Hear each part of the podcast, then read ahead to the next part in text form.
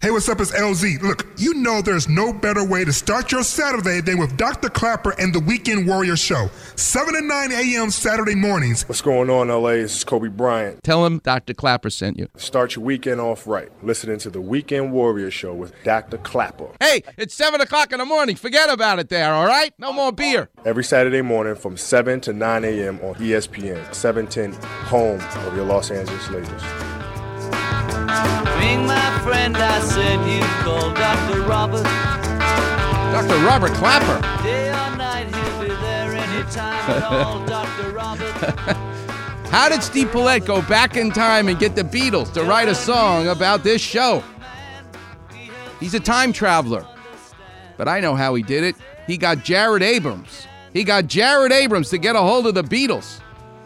Because only Jared Abrams could track people down for this show like none other. What a pleasure. Learn about a whole different world of writing. But it's really seeing. You got to visualize it. And then the words come. I remember Eric Clapton being interviewed. He said, I know I have a gift. I can hear the song in my head. I can close my eyes and make my fingers make the guitar sound like what I hear. It's the same thing as a writer. It's taking that thought and making it something you can touch. It's being a sculptor in marble, looking at the block and just seeing that figure trapped in the stone. Vasari, who was Michelangelo's biographer, visited him in his studio and he wrote, Watching him work was as though a woman nude underneath the water in a bath, and all Michelangelo did was walk in, pull the drain plug, and as the water receded, the figure appeared. Using words to describe a visual. It's awesome. It's a gift, it's a talent, and you're born with it. And Scott Shepard has it. All right, clinics open. The number's 877 710 ESPN. Steve Paulette, who we going to first? We're going to Ra- Jeff, who lives in Rancho Cucamonga. I have no idea. I know what a rancho is, but I don't know what a Cucamonga is. And it sounds like, listen, you can call me anything you want, but just don't call me a Cucamonga. How you doing? All right, Jeff and Cucamonga. How young are you? What do you do for a living?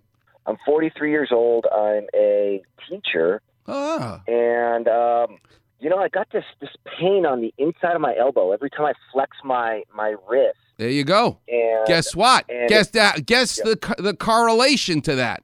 You can either extend your wrist, like holding a, san- a can of uh, soda, or Adolfo likes to hold a bottle of Corona beer with a lime in it. I might add, but holding the bottle of Corona, you are extending your wrist, just like you do the backhand for tennis. The muscles, the brachioradialis, the extensor carpi radialis longus and brevis, the the muscles that let you extend your wrist that come from the big big uh, uh, the thumb side of your elbow, the lateral side, that's where they come from. But guess what?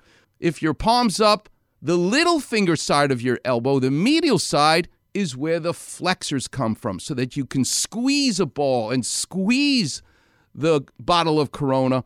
That's the flexors to your wrist and hand. So that's why it hurts in that, because that's where they originate from. And your Klapper vision is your Velcro ripping the tendon and the muscle off of the bone, and microscopically it bleeds. That's called a golfer's elbow, by the way.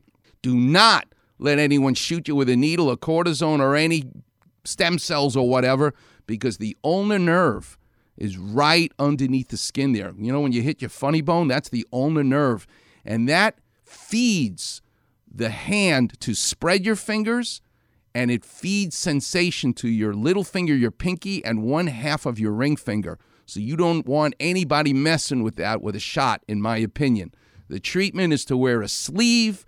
You can do exercises with a physical therapist, get an x ray, make sure the bone is okay, the joint's okay, but that's how I would proceed with your elbow in the land of Cucamonga.